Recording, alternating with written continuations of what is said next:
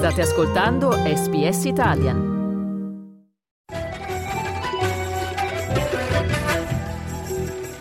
Global Mail. Viaggio nell'impegno italiano nel mondo a cura di Yolanda Pupillo. Proseguiamo il nostro viaggio nelle sedi dell'Agenzia Italiana per la cooperazione allo sviluppo. Oggi siamo nel Salvador, dove l'ufficio AIX si occupa del Centro America e dei Caraibi, ad eccezione di Cuba. Il titolare della sede, dottor Mauro Ghirotti, ai nostri microfoni.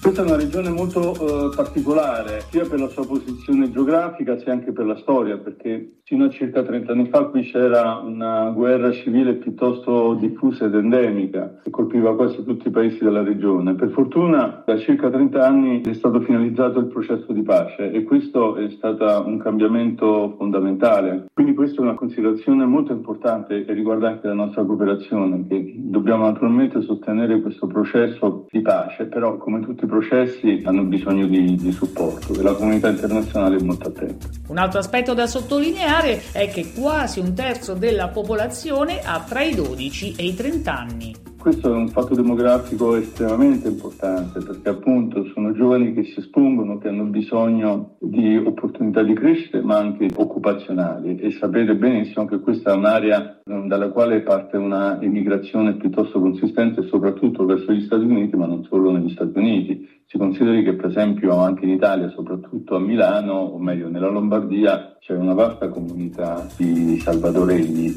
L'ambiente, ricco di biodiversità ed ecosistemi, è in pericolo per il dissesto idrogeologico. Anche un altro problema che la nostra sede sta evidenziando con forza, perché vorremmo proporre che sia un tema di, di intervento della nostra cooperazione, che è il problema soprattutto dei eh, rifiuti, rifiuti solidi, ma non solo, anche delle contaminazioni. Se si considera che il Centro America è ricchissimo di fonti idriche, eh, soprattutto El Salvador, beh, consideri che tra il 70 e l'80% di queste fonti sono contaminate. Ecco, Quindi eh, diciamo ci sono delle belle sfide, però anche sono popoli estremamente dinamici. La cooperazione italiana è attiva in molti settori, a cominciare dallo sviluppo e protezione delle risorse naturali. E noi abbiamo un portafoglio su per giù di 20 milioni di euro, appunto che sono alcuni progetti passati tipicamente agricoli e altri invece che mirano di più sì alla produzione, sia a incrementare eh, le attività eh, economiche le opportunità di impiego, però anche di preservare e di valorizzare, parlava prima della biodiversità per esempio, e del potenziale turistico e così via. Alla base del lavoro di cooperazione il rapporto con le comunità e le realtà territoriali.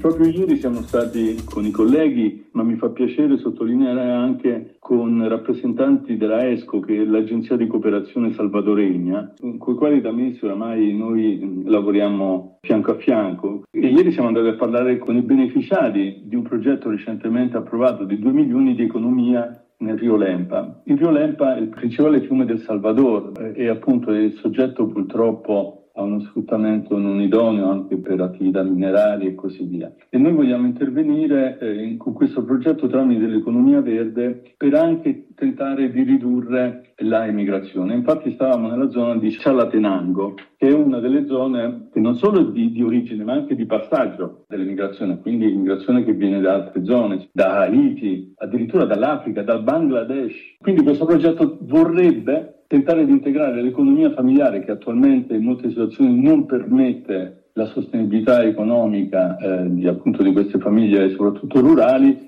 per vedere se può integrare. Non solo eh, lavoriamo a stretto contatto con le comunità, ma anche con il Ministero qui delle risorse naturali e con la Sapienza, con la quale già abbiamo lavorato su progetti splendidi, per esempio sulla biodiversità in Papua Nuova Guinea, oppure per la politica delle aree protette in Albania, oppure per creare parchi trasfrontalieri nel, nell'Africa australe, d'accordo, sempre su base strettamente scientifica.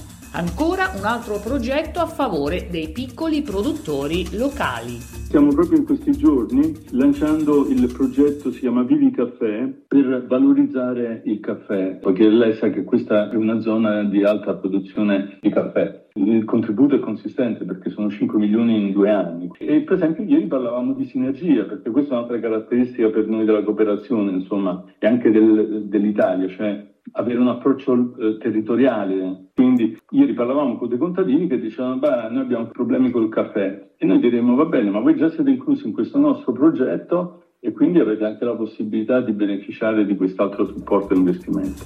Sviluppo sociale ed imprenditoria femminile sono altri punti importanti per l'impegno italiano nel Salvador. Un altro progetto molto importante di cui stiamo finanziando la seconda fase è il MELI, proprio per l'imprenditoria femminile, oltretutto è una zona che noi come eh, agenzia abbiamo proposto sia prioritaria, si chiama il Trifino. Il Trifino è un'area trasfrontaliera o trifrontaliera tra Guatemala, eh, San Salvador e Honduras e fa parte del processo, diciamo, di, chiamiamola sperimentazione della difficile integrazione regionale, perché questa è una delle grosse sfide di, di quest'area geografica, cioè l'integrazione regionale. Già c'è stata una prima fase che nonostante il Covid e tutti i problemi è andata piuttosto bene e quindi stiamo tentando di rilanciarla per verificare, consolidare ed espandere. E una cosa molto importante è che in questa nuova fase si parla del cuidato. Il cuidato in pratica è quella che noi chiamiamo l'assistenza familiare, l'assistenza sociale. Questa è una zona anche per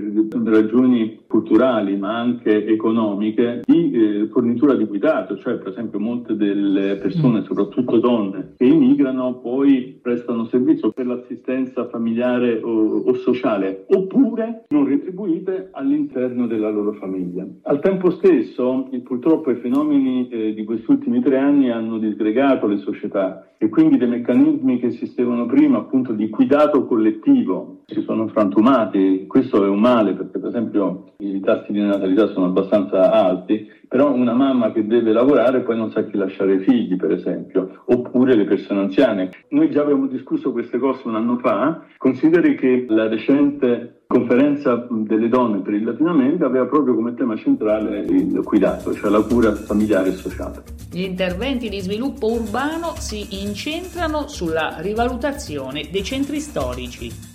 Quindi noi abbiamo già questo programma di edilizia popolare proprio nel centro e stiamo eh, sostenendo con questo progetto un credito di 12 milioni di euro. E a questo si assomma un altro progetto di cultura perché stiamo appunto lavorando con questo Ministero del, di Cultura per eh, rivalutare anche, vorrei sottolineare eh, questo aspetto anche per i portatori di disabilità, delle strutture culturali tipo palazzi storici, Ecco, quindi per noi la dimensione infrastrutturale e sociale va assieme a quella culturale, ecco. perché riteniamo anche questo sia, al di là della retorica, una delle forze della visione mediterranea che ci portiamo dietro. Il sito dell'ufficio AIX in El Salvador www.sansalvador.aix.gov.it